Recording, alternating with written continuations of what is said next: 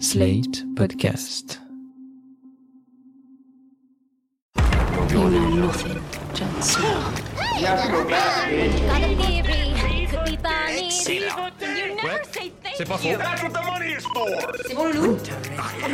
The danger. I am the one who knocks. I think that I may be the voice of my generation.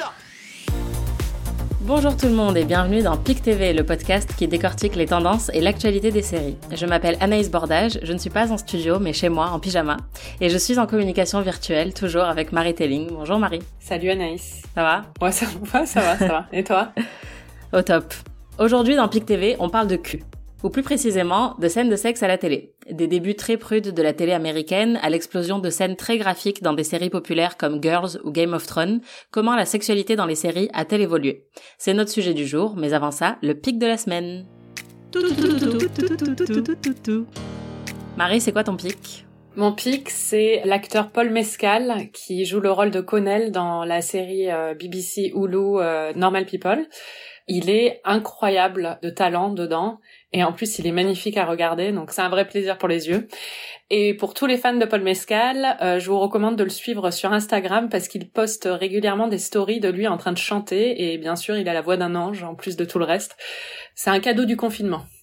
Et toi Anaïs, c'est quoi ton pic? C'est l'arrivée de la série Battlestar Galactica sur Amazon, qu'on va enfin pouvoir euh, streamer en France. Euh, c'est une série vraiment très addictive et je me souviens la première fois que je l'ai vue, je l'avais complètement dévorée. Et là, j'ai qu'une seule envie, c'est de m'y remettre, mais je sais que dès que je vais lancer le premier épisode, je vais disparaître de la surface de la Terre et vous entendrez plus parler de moi euh, pendant trois semaines parce que je vais être complètement absorbée par la série. Donc euh, voilà, j'ai très très hâte de m'y mettre, mais pour l'instant, je peux pas parce que je dois travailler et enregistrer ce podcast. Euh, mais du coup, on va passer au sujet de la semaine très rapidement. et le sujet de la semaine, bah, c'est les scènes de sexe et notamment les scènes de sexe à la télé qui ont un statut euh, particulier, il faut le dire puisque la plupart des chaînes euh, ont des restrictions concernant euh, bah, la nudité, euh, le langage et la télé. traditionnellement, bah, c'est un média familial. Donc, dans les séries, pendant très longtemps, il n'y avait pas de nudité et il n'y avait pas de langage explicite, à tel point que I Love Lucy, une des premières sitcoms qui a été diffusée dans les années 50, son actrice principale, Lucille Ball, était enceinte. En gros, elle pouvait pas prononcer le mot enceinte, même si c'était évident que son personnage était enceinte, mais elle pouvait pas formellement le dire parce que c'était considéré comme trop provoque pour les standards de la télé à l'époque. C'est olé olé. Du coup, les séries, au fil des années, en fait, ont trouvé des moyens pour contourner ces restrictions tout en euh, faisant vendre leurs séries autour quand même du sexe, parce que le sexe fait vendre. Et donc, une des grandes façons de faire ça, c'est ce qu'on a appelé la Jiggle TV. C'est un genre qui a été représenté par euh, la série euh, Drôle de Dame. Et donc en fait, euh, jiggle, ça veut dire remuer, secouer, et en gros, c'était des séries où il y avait des femmes, des héroïnes qui étaient assez dénudées, du moins pour l'époque, qui mettaient des mini shorts et des décolletés, et donc euh, on voyait leur forme remuer à l'écran, et ça a donné ce nom à la jiggle TV, qui est un peu un un divertissement facile quoi et qui est très associé aux séries d'Aaron Spelling euh, donc euh, Beverly Hills plus tard ou des, des séries comme ça et ou à des séries comme euh, Alerte à Malibu. Donc il y avait aucune scène de sexe mais c'était très sexualisé les femmes dedans étaient objectifiées ce qui fait que ça a attiré quand même des spectateurs qui étaient là pour être euh, émoustillés quoi et ce qui est intéressant c'est qu'il y a d'autres séries comme euh, Friends ou comme les sitcoms qui ont un peu poussé les frontières de ce qu'on pouvait faire à la télé et de ce dont on pouvait parler sans rien montrer toujours. Quand on pense à Friends, on pense pas forcément euh, que c'est une série explicite ou graphique, mais elle a été euh, pas mal euh, critiquée par certains groupes aux États-Unis. Moi, je sais que j'ai vécu aux États-Unis et j'avais plusieurs collègues qui m'ont dit qu'elles avaient pas le droit de le regarder quand elles étaient jeunes parce que leurs parents trouvaient ça trop osé en fait, parce qu'il y avait trop de mentions de la vie sexuelle des personnages dans Friends. Alors que quand on pense à Friends, c'est quand même, euh, enfin, c'est pas du tout à ça qu'on pense. Ouais, et d'ailleurs, euh, bah, dans Friends, il y a quand même euh, un, un couple euh, qui est symptomatique du will they, won't they. C'est un concept donc, on- dont on a déjà parlé dans des épisodes précédents. Il me semble que c'était Ross et Rachel dans Friends qui était le le couple iconique puisque je n'ai pas vu Friends.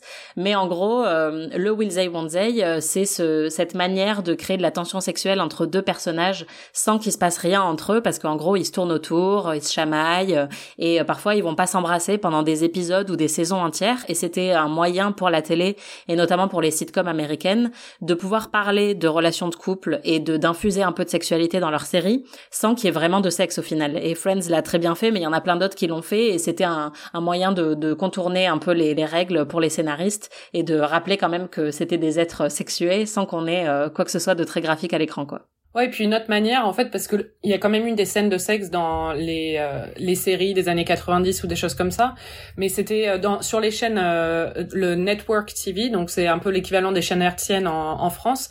On pouvait rien montrer de graphique, donc on voit des scènes de sexe qui coupent dès que on commence à s'embrasser et après ça coupe à après l'action. Et surtout il y a toujours des choses comme euh, si on regarde les séries américaines, les femmes ont toujours le drap qui couvre leur sein en règle générale parce qu'il faut surtout pas montrer un téton de femme. D'ailleurs, on voit enfin toute l'hypocrisie euh, au niveau du puritanisme autour de ça parce que euh, il y a eu le Nipplegate de du Super Bowl de 2000, 2004 où Janet Jackson a montré un téton qui en plus était couvert par une pastille et ça a fait un énorme scandale et c'est elle qui s'en est pris plein la gueule alors que la chaîne elle-même n'a eu aucune répercussion et euh, Justin Timberlake non plus.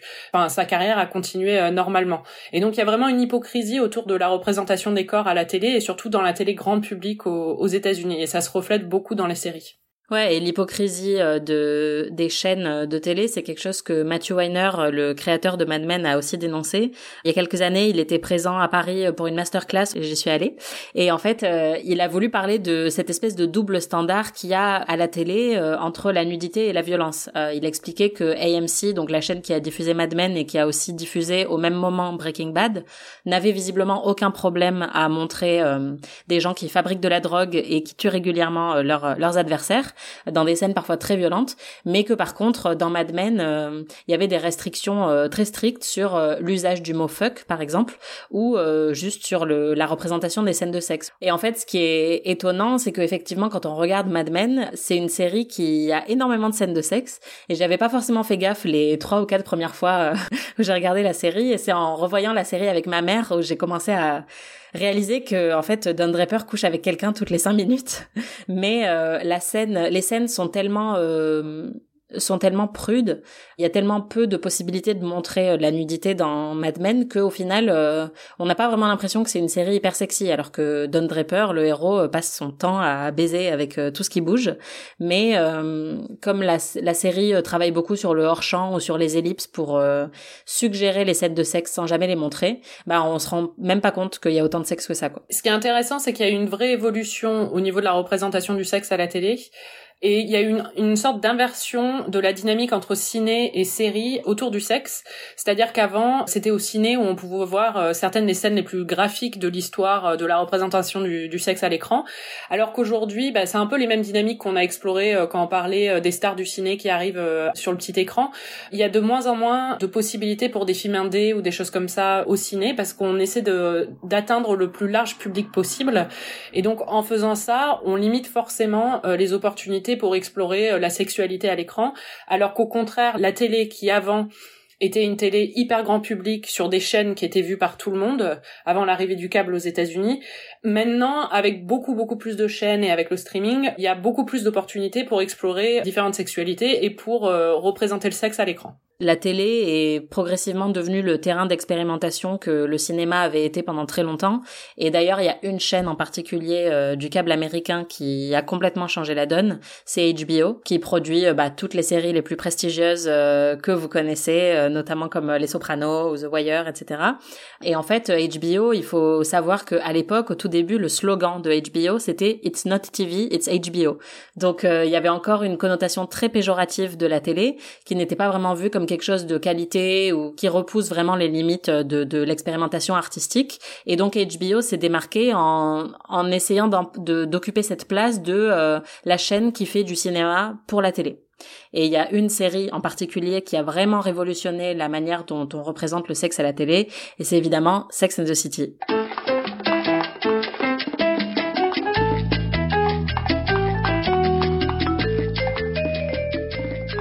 Donc vous venez d'entendre évidemment le générique culte de Sex and the City que bah d'ailleurs personnellement j'associe énormément au jingle de HBO euh, qui est le petit euh, le petit bruit qu'on entend avant le début des, des séries HBO où c'est juste le bruit de la télé qui s'allume parce que c'était euh, la première série HBO que j'ai regardée quand j'étais petite. Oui, en règle générale, c'est un bon test pour savoir quelle est la première série HBO que vous avez regardée ou celle que vous allez le plus regarder, c'est quel est le générique que vous entendez après le, le jingle HBO. Et en règle générale, moi aussi, c'est Sex and the City à cause de ça. Et donc Sex and the City, qui est sorti à la fin des années 90, ça a complètement changé la donne dans la manière dont on, on représentait le sexe à la télé, puisque bah, l'histoire, vous la connaissez, c'est quatre femmes new-yorkaises qui parlent énormément de leurs relations amoureuses, qui cherchent l'amour ou qui du moins cherchent des bons coups. Et l'héroïne Carrie Bradshaw, elle tient même une chronique sur le sexe et les relations amoureuses, donc on l'entend narrer dans chaque épisode un peu les, les nouveaux concepts qu'elle a envie d'étudier. Et donc euh, c'est une occasion pour chaque épisode euh, de s'intéresser à une nouvelle pratique ou à un certain type de date ou à un certain type d'homme avec lequel euh, elle aimerait coucher. Et donc c'était assez révolutionnaire à l'époque de voir des femmes parler de manière assez crue de sexe et se mettre en scène dans des scènes de sexe qui étaient vraiment très graphiques pour l'époque. Et puis ça a donné à ce sujet qui était considéré considéré comme assez trivial, assez vulgaire et pas très féminin du sexe, euh, ça lui a donné une certaine noblesse et un caractère un peu plus expérimental et un peu plus artistique que ce qu'on avait l'habitude de voir à l'époque. Et après, il y a eu Girls, évidemment, qui était l'héritière de Sex and the City et à laquelle on l'a beaucoup comparé puisque c'est encore une fois une histoire d'amitié à New York avec beaucoup de scènes de sexe. Sauf que comme Girls est sorti euh, 15 ans plus tard, bah, il y avait des scènes encore plus graphiques. Euh. mais ouais, Girls a vraiment repoussé les limites de ce qu'on pouvait faire à la télé après euh, Sex and the City qui avait déjà complètement enfoncé euh, enfoncer cette porte-là. HBO est défini un peu par son rapport au sexe, hein, euh, sur euh, en, plus de, du rapport au prestige, euh, par son rapport au sexe, et pas seulement dans des séries comme Sex and the City ou Girls, donc pas seulement dans des séries qui sont centrées autour de ça, mais aussi sur toutes leurs autres séries. Il faut qu'il y ait des scènes de sexe. C'est même ce que disait Nick Pizzolatto, le showrunner de True Detective, de la première saison de True Detective. Ouais, en fait, HBO progressivement le sexe, c'est un peu devenu leur marque de fabrique, à tel point que, bah, comme tu disais, euh, ça peut être très gratuit dans certaines scènes qui n'ont absolument pas besoin de nous montrer euh, des personnages euh, en train de coucher ensemble. Et ça a même mené à la popularisation d'un concept qui est la sexposition. Et c'est Game of Thrones qui a donné naissance à ce concept. En fait, la sexposition, ce sont les scènes d'exposition, donc où les personnages dévoilent une partie de l'intrigue et nous permettent un peu de savoir où on en est. Sauf que là, ça se passe pendant une scène de sexe. Et donc, on avait notamment des scènes euh, des scènes dans un bordel par exemple où on a euh, des prostituées euh, qui sont en train de coucher ensemble à l'arrière-plan et devant on a deux personnages qui sont en train d'expliquer pourquoi machin va tuer truc et pourquoi il y a tel complot dans Game of Thrones et c'est devenu très récurrent dans la série de d'utiliser le sexe pour garder l'attention du spectateur pendant ces scènes euh, où l'écriture peut être parfois un peu lourde ou un peu euh, ennuyeuse puisque c'est censé nous permettre de rattraper un peu l'intrigue et donc le sexe est censé atténuer ça mais c'est devenu gratuit à un tel point que on a inventé le terme de sexposition et c'est devenu critiqué très rapidement parce que c'était euh, bah, souvent assez objectifiant pour les femmes hein, puisqu'on va pas se mentir dans Game of Thrones c'est souvent les femmes qui se retrouvaient à poil dans ces scènes là. Ouais, le rapport du sexe a été un gros problème dans la série. Ils se sont améliorés sur le temps vers la fin parce qu'ils ont eu tellement de critiques à ce sujet, notamment au sujet des, des scènes de viol. Alors, c'est des scènes qui sont présentes dans les livres en général, mais pas toujours. Par exemple, dans le premier épisode, il y a Daenerys qui se fait violer par son nouvel époux, Khal Drogo, et c'est une scène qui est filmée comme une scène de sexe, si bien que beaucoup de spectateurs vont être émoustillés par la scène, alors même qu'elle est en train de pleurer et qu'on comprend qu'elle est en train d'être violée. Et c'est un problème qui a eu euh, tout au long de, de la série, puisqu'il y a d'autres scènes. Il y en a une qui, en plus, alors là, ça a vraiment souligné le gros problème de Game of Thrones, parce que les créateurs eux-mêmes de la série, les scénaristes, n'avaient pas conscience qu'il s'agissait d'un viol et ne l'avaient pas écrit comme un viol. C'est la scène où euh, Jamie viole Cersei devant la dépouille de son fils. C'est quelque chose qui, dans le livre, n'est pas un viol, la façon dont c'est écrit, mais c'est parce que c'est du point de vue de Jamie, donc on n'a jamais vraiment le point de vue de Cersei. Mais dans la série, et clairement, elle lui dit non, elle lui dit non, elle lui dit non, et elle cède enfin. Et en fait, ça avait vraiment choqué, parce que surtout la différence entre le livre et la série, pour le coup, c'est le réalisateur qui avait dit non, non, c'était pas du tout censé être comme ça. Et du coup, là, on, se rend compte qu'il y a quand même un vrai problème dans Game of Thrones euh, à ce niveau-là, parce qu'il n'y avait pas assez de réflexion. En fait, le sexe était devenu un tel outil à la fois pour émoustiller et pour maintenir l'intérêt, l'attention euh, du téléspectateur. Et c'est devenu une telle part de l'identité de la série qu'il n'y avait plus aucune réflexion autour de la façon dont on utilisait le sexe et de la façon dont on objectifiait les femmes quand on le faisait. Et il y a eu après la scène euh, très très controversée euh, du viol de Sansa. Euh, bon, du coup, on vous spoil tout Game of Thrones, hein, mais bon, c'est pas grave. nous, vous savez, on n'est pas, on s'en fout des spoilers. Mais ouais, il y a une scène où Sansa est violée le soir de son mariage par un personnage qui est extrêmement cruel. C'est un peu sa seule description, c'est qu'il est cruel. Et en fait, encore une fois, pourquoi pas insérer un viol à l'histoire, bon déjà ça peut être questionné mais pourquoi pas, mais le problème c'était vraiment dans la réalisation où en fait le viol est vu du point de vue euh, d'un ami de Sansa et pas de son point de vue à elle, c'est-à-dire que elle est déshumanisée par l'acte qu'elle est en train de subir, mais elle est aussi déshumanisée par la caméra qui ne prend même pas la peine de nous faire ressentir sa réaction à elle, mais qui nous montre en fait le regard larmoyant d'un mec qui est au coin de la pièce et qui lui trouve ça vraiment horrible qu'elle soit violée. Et donc il y a un vrai problème dans la manière dont, dont cette scène a été réalisée et écrite et euh, ces scènes-là, elles ont provoqué tellement de débats auprès des critiques et aussi sur Internet en règle générale et auprès de l'audience que il euh, y a eu un, un, vrai questionnement qui a commencé à se développer sur la façon dont les scènes de sexe étaient filmées et représentées à l'écran. Il y a eu aussi, enfin, toute l'affaire Weinstein qui a vraiment euh, éveillé les esprits à ce niveau-là.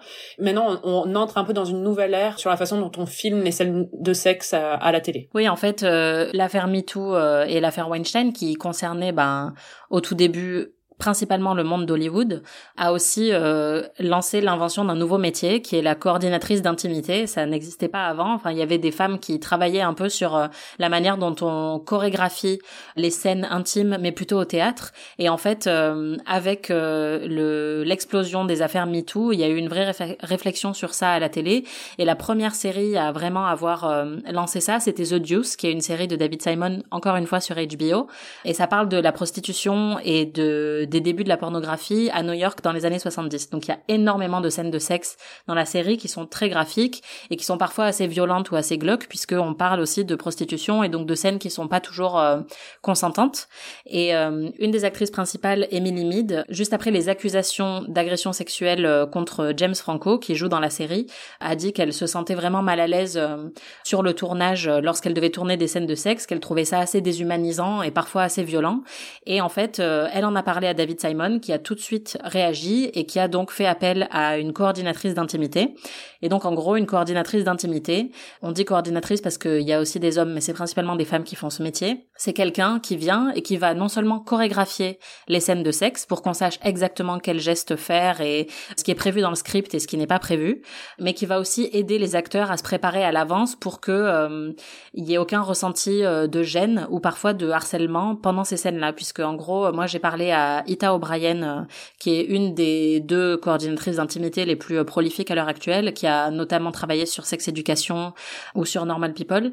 Et en fait, elle me racontait que euh, elle a recueilli énormément de témoignages de femmes, d'actrices, qui avaient très mal vécu des scènes de sexe parce que, par exemple, après une scène, l'acteur va venir dans la caravane de l'actrice pour lui faire des avances parce qu'il a interprété certains moments de la scène de sexe comme une invitation à venir la draguer alors que c'est quelque chose qui faisait juste partie du script. Il y en a aussi qui vont improviser pendant les scènes de sexe et qui donc vont toucher une actrice là où elle a pas envie d'être touchée. Et donc ça peut être très déshumanisant et parfois très traumatisant pour ces actrices. Et donc la coordinatrice d'intimité, elle est là pour faire en sorte que ça, ça ne se reproduise plus et qu'on puisse improvisé, mais dans un cadre qui a été déjà euh, créé à l'avance avec le scénariste, avec le réalisateur et avec les acteurs, pour qu'il y ait aucun malentendu, qu'il n'y ait pas de partie génitale qui se touche de manière malencontreuse, et que tout soit fait de manière respectueuse. Et en gros, ce que Ita O'Brien dit euh, tout le temps, euh, c'est qu'on n'imaginerait jamais une cascade dans un film qui soit faite sans coordination, où on dit juste bah là tu vas sauter de ta voiture du haut d'un immeuble et puis bon bah t'improvises quoi, tu fais comme tu veux. C'est pas possible, c'est très dangereux, ça peut être très traumatisant, voire dangereux physiquement et ça peut engranger des procès, bah c'est exactement pareil pour les scènes de sexe. En fait, euh, il faut les faire de manière professionnelle et mettre fin à ce mythe de euh, non mais le sexe, euh, ça s'apprend pas, c'est spontané et en fait c'est ça qui peut mener à de nombreuses dérives et ça l'a fait, on l'a vu avec l'affaire MeToo. Ita O'Brien, le projet le plus récent sur lequel elle a travaillé, c'est la série euh, de la BBC dont on parlait tout à l'heure, euh, Normal People, qui pour le coup est une série qui vraiment ne s'intéresse qu'à euh, un couple, la relation entre une jeune femme et un jeune homme, et donc il y a beaucoup de scènes de sexe, et ces scènes de sexe participent intégralement à l'intrigue et sont une façon de faire évoluer l'histoire de ces personnages. Et la façon dont elles sont filmées, la façon dont elles sont chorégraphiées est vraiment très précise et très voulue pour servir le propos de la série et pour servir l'évolution de ces deux personnages et de leur relation. C'est-à-dire que par exemple, au début de la série, dans les premiers épisodes, quand ils commencent à se découvrir, il y a un peu de gêne, il y a des, des conversations autour du consentement, par exemple, qu'on voit très rarement à l'écran et qui sont ici introduites de façon très naturelle et qui fonctionnent très bien et qui ne nous sortent pas du tout de l'action. Et là, on va écouter justement un extrait où euh, le personnage de Connell demande à Marianne, c'est sa première fois, il lui demande si c'est sa première fois et il lui dit, tu peux interrompre à tout moment si euh, il y a un problème et si ça ne va pas et si, si ça te fait mal. Is your first time? Yeah. Is that okay? Oh yeah, it's fine. It's just uh, if you want to stop or anything, we can obviously stop. I doubt I'll want that. I know, but if it hurts or anything, we can stop. It won't be awkward. You just, you just say. Thanks.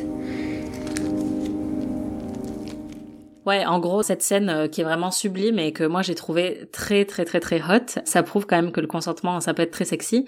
Et ce qui est intéressant, c'est que Lenny Abrahamson, qui réalise euh, les, la moitié des épisodes euh, de la série, a expliqué dans une interview à Vulture qu'en fait pour lui, les scènes de sexe devaient être identiques à des scènes de conversation. C'est-à-dire qu'elles sont pas là pour émoustiller ou juste pour être gratuites, elles sont vraiment là pour informer la relation entre les deux personnages. Et donc ils parlent pas, ils couchent ensemble, mais c'est comme une scène de dialogue. Il faut qu'il y ait une intrigue euh, au sein même de cette scène de sexe. Oui, les scènes, elles sont jamais voyeuristes et elles tombent pas dans, dans l'exploitation, elles sont juste intimes en fait. Et on a vraiment l'impression d'être avec eux. Parfois, on se sent même de trop parce qu'on a l'impression que c'est très réaliste en fait et c'est très naturel. Enfin, j'ai rarement vu des scènes de sexe aussi réaliste à l'écran avec euh, tout ce que ça implique. Et du coup on voit aussi ce qui est intelligent c'est qu'ils font progresser l'intimité au fil des épisodes et au fil des scènes de sexe. C'est-à-dire que alors que la relation entre Marianne et Connell se complexifie et qu'ils se découvrent et qui sont de plus en plus euh, intimes l'un avec l'autre le corps des acteurs est de plus en plus euh, dévoilé à l'écran, mais de façon euh, pas du tout encore une fois euh, voyeuriste, mais juste naturelle. C'est-à-dire que ça représente vraiment leur relation. Et ce qui est intéressant dans le discours du consentement, dans ce que tu disais sur le fait que bah, la scène est quand même très sexy alors qu'il parle de consentement, c'est qu'il y a vraiment cette idée souvent quand on discute des questions de consentement que ça sort du moment, que ça n'est plus aussi sexy quand on doit demander, on doit parler, avoir ces conversations, qu'il faudrait que tout soit naturel et un peu animal. Et là, on se rend compte dans une série comme ça qu'en fait, c'est pas du tout le cas, qu'une conversation sur le consentement peut être très sexy et très intime et au contraire peut développer entre les personnages, une intimité qu'il n'y avait pas avant parce qu'il y a une confiance qui s'instaure. Et euh, là, je viens de voir euh, les épisodes de la nouvelle série de Craig, euh, Craig Daniels, qui a une série pas très réussie qui s'appelle Upload, qui est sur Amazon Prime et qui se situe dans un futur plus ou moins distant où c'est un peu un Black Mirror quoi. Enfin, et la l'actrice principale utilise une une app de rencontre et le mec vient chez elle et d'un coup elle lui dit est-ce que tu as emmené euh, de quoi te protéger? Il dit oui et il sort ce qui ressemble à une capote et en fait c'en est pas une. Elle aussi elle sort la même chose. C'est une petite vidéo qui se place chacun sur la poitrine et c'est pour filmer. Ils se disent à chacun je consens à cette euh, relation, je consens à cette relation et du coup bon c'est hyper froid, c'est euh, ça sort complètement du truc et c'est vraiment un peu le cliché justement de la conversation sur le consentement qui est hyper relou et euh, et du fait qu'on se on s'achemine notre société s'acheminerait vers un truc comme ça qui nous sortirait complètement de la du côté naturel et intime du, du sexe alors que la scène dans Normal People nous montre le contraire. Oui, que le consentement ça peut être quelque chose qui n'enlève rien à la spontanéité euh, du moment. Et euh, c'est une problématique euh, bah, qui est de plus en plus fréquente parce que maintenant on réfléchit à ces questions bah, derrière la caméra avec les coordinatrices d'intimité mais aussi devant, c'est-à-dire comment on montre ça. Et il y a plein de problématiques qui sont en train d'émerger en ce moment qui sont vraiment intéressantes sur le sexe et ce qu'on peut ou ne peut pas montrer. Et notamment euh, la question des capotes aussi. Donc euh, dans Normal People dans cette scène là elle lui dit est-ce que tu as une capote? Et lui dit oui il va la chercher. On la voit à l'écran et donc ça aussi c'est quelque chose qu'on n'a pas l'habitude de voir à la télé où en fait il y a un acte sexuel euh, qui est presque immédiat et où personne ne prend le temps d'aller chercher une capote et de la déballer etc et c'est une problématique qu'il y avait eu aussi avec Insecure. Qui est une série d'Issaré qui est aussi une série HBO parce que bon elles ont toutes quand même quelque chose en commun ces séries qui montrent beaucoup de scènes de sexe. Et dans la première saison euh, d'Insecure, il y a énormément de scènes de sexe euh, et voilà qui sont parfois bah, très spontanées euh, et très passionnelles. Et en fait, bah, Isare, la créatrice et l'actrice principal a été critiqué parce que euh, justement on voyait pas assez de capotes et que du coup ça pouvait laisser penser que c'était des des actes sexuels euh, bah, sans protection et que donc ça pouvait être un peu irresponsable de montrer ça à la télé et elle a réagi et elle a dit qu'elle allait faire beaucoup plus attention dans les épisodes futurs pour montrer toujours qu'il y a une capote sur le coin de la table de chevet ou que on voit que le sexe est quand même protégé. Et ça c'est quelque chose enfin c'est une conversation qu'on n'avait pas du tout sur les scènes de sexe à la télé avant. Donc il y a une vraie variété de sujets euh, abordés à l'heure actuelle euh, qu'on n'avait pas avant. Franchement, quand on regarde les scènes de sexe euh, à la télé ou même au cinéma dans les années 90 ou 2000, il y a jamais de préliminaire. On a l'impression qu'ils sont tous les deux prêts complètement et c'est un truc euh, où ils commencent à s'embrasser et d'un coup euh, il est en elle quoi. Enfin c'est quelque chose d'assez euh, violent même enfin et qui est censé être être sexy dans dans ces scènes là. Et là de plus en plus ce qu'on voit à la télé à ne pas essayer chez vous. Faites ce que vous voulez hein mais bon. C'est censé être sexy mais ça représente pas du tout le, le sexe tel qu'on le connaît dans la réalité quoi. C'est un sexe qui est très enfin qui donne des attentes et une représentation de la vie sexuelle qui est complètement faussée.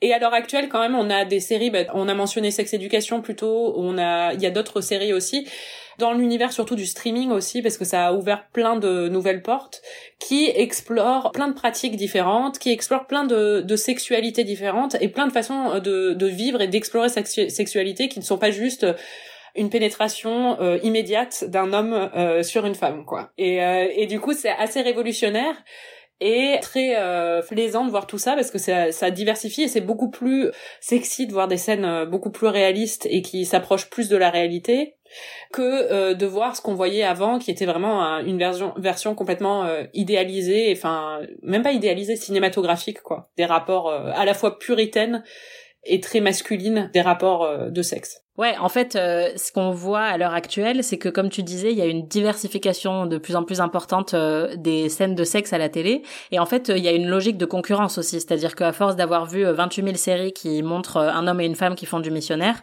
il faut aussi bah, se renouveler pour attirer les spectateurs, pour dire, bah regardez, nous on a quelque chose de plus excitant entre guillemets, et ça, ça a aussi mené à beaucoup d'avancées sur la représentation non seulement du sexe, mais aussi du sexe queer, puisqu'il y a beaucoup beaucoup de séries qui ont montré des pratiques qu'on ne voyait pas avant à la télé, notamment Orange is the New Black euh, et Sense8 sur Netflix, qui mettent en scène euh, des couples de lesbiennes et donc qui ont montré une sexualité euh, qui était honnêtement complètement ignorée à la télé avant ça, ou alors qui était reléguée à quelque chose de très fétichiste pour des hommes hétéros en fait qui prendraient du plaisir à voir deux femmes qui couchent ensemble.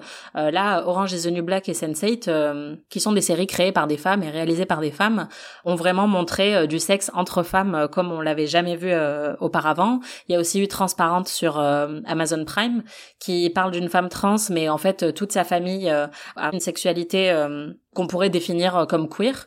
Euh, et donc il y a eu aussi euh, des scènes de sexe fétichistes, il y a des scènes de sexe entre femmes. Enfin, il y a beaucoup de choses dans Transparente qui n'avaient jamais été montrées avant. Et puis récemment, il y a aussi eu Easy sur Netflix ou Feel Good qui montre encore une fois toute la diversité de la sexualité. Ça peut être un trouble, ça peut être un kink ou un fétiche, ça peut être aussi juste le fait pour deux lesbiennes de coucher ensemble avec un, un god ceinture, ce qui est aussi quelque chose qu'on voyait pas du tout à la télé et que Sense8 a aussi très bien montré. Donc c'est c'est de nouvelles portes, comme tu disais, qui sont en train d'être euh, ouvertes par la télévision et par les plateformes de streaming et qui offrent une vision de la sexualité qui est beaucoup plus inclusive et beaucoup plus réaliste.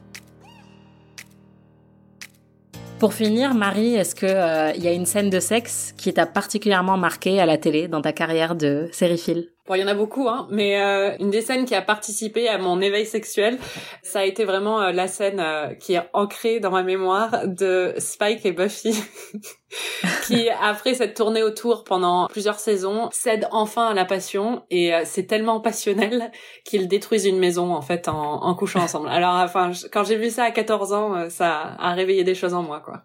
Et toi, Anaïs? Je confirme. Je pense très souvent à la scène de 69 dans The Americans parce que c'est encore une pratique qu'on a honnêtement pas l'habitude de voir à la télé et qui là été vraiment mais superbement exécutée.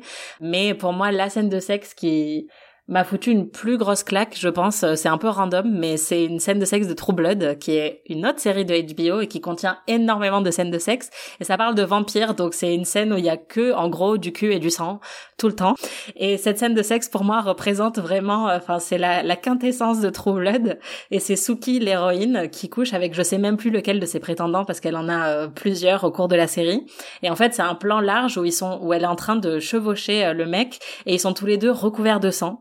Et donc c'est vraiment juste euh, un résumé parfait de ce qu'est True Blood, c'est-à-dire du sang et du cul. Et cette scène m'avait vraiment euh, beaucoup frappé quand je l'avais vue parce que je m'étais dit waouh, je savais pas qu'on pouvait montrer ça à la télé.